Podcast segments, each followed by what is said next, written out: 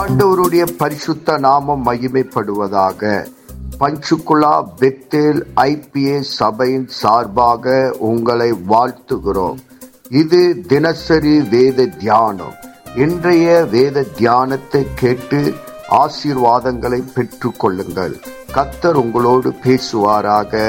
God bless you கர்த்தருக்கு சோத்திரம். இன்றைய வேதபசனம் அப்போஸ்தில் இருபத்தி ஏழில் நம்ம பார்க்குறோம் இந்த அதிகாரத்தில் ஒரு கப்பலுடைய பயணங்களை பற்றி சொல்கிறார்.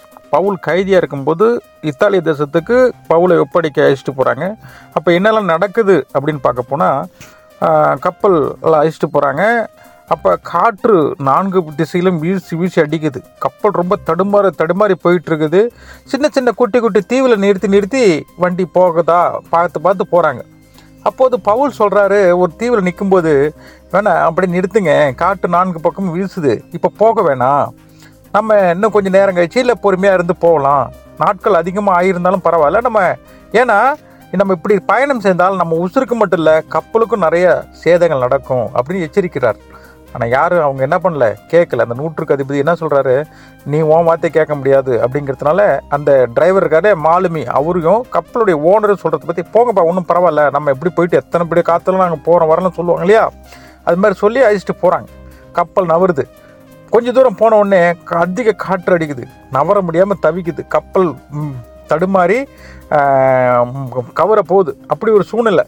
நான் அப்போ தான் பவுல் சொல்கிறார் நான் அப்பயே சொன்னனே யார் வார்த்தை கேட்டீங்க? இன்றைக்கி நாமளும் அப்படி தான் ஒரு சின்ன பிரச்சனை வருதுன்னு சில பெரியவர்கள் சொல்லுவாங்க ஆனால் நம்மால் கேட்க மாட்டாங்க. அட போப்பா நான் பார்த்துக்கிறேன்டுவேன் ஆனால் பின்னாடி அந்த கஷ்டம்லாம் அனுபவிச்சு வரும்போது அப்பா நீ சொன்னியே அப்படின்னு யோசிப்பாங்க. அது மாதிரி தான் பவுல் சொல்லி இங்கே யாரும் கேட்கல. அப்போ சொல்கிறாரு நீங்கள் பயப்படாதீங்க ஒருவரும் என்னுடைய தேவன் எனக்கு இப்போ சொன்னார். அதாவது வசனம் இருபத்தி மூணில் என்னை என்னை ஆட்கொண்டவரும் நான் சேவிக்கிறோமான தேவனுடைய தூதுனானவன் இந்த ராத்திரியில் என்னிடத்தில் வந்து நின்று பவுலே பயப்படாதே. நீ ராயனுக்கு முன்பாக நிற்க வேண்டும். இதோ உன்னோடு கூட யாத்திரை பண்ணுவரையும் தேவன் உனக்கு தயவு பண்ணினார் என்று சொல்கிறார் அதாவது என்ன சொல்கிறாருன்னா நீ போற ஒரு விஷயம் நடக்க போகுது. நீ மட்டும் இல்லை நீ போய் அங்கே ராஜாக்கு முன்னாடி நிற்ப உனக்கு எந்த ஒரு ஆபத்தும் ஆகாது ஆனால் நீ மட்டும் இல்லை உன்னோடு சேர்ந்து பயணம் செல்கிறாங்க இல்லையா? அவங்களுக்கும் எந்த ஒரு ஆபத்தும் வராதுன்னு தேவன் எனக்கு வாக்குத்தத்தம் சொல்லியிருக்கிறாரு. அதனால் நீங்கள் யார் என்ன பண்ண பயப்பட வேணாம். நமக்கு ஒரு தீவு வருது நம்ம இறங்கி சந்தோஷமாக போவோம். நீங்கள் முதல்ல இப்போ சாப்பிடுங்க அப்படின்னு சொல்லிட்டு இந்த இடத்துல சொல்கிறார் இப்போ நம்ம இதில் ஒரு வசனம் என்ன நமக்கு உணர்த்துது என்றால் இங்கே ஆசீர்வதிக்கப்பட்டவன் பவுல். அந்த பவுல் மட்டும் கிடையாது. பவுலோடு சேர்ந்திருக்கிற அத்தனை பேரும் பாவிகளாக இருந்தாலும் சரி அங்கே ஆசீர்வதிக்கப்படுகிறார்கள்.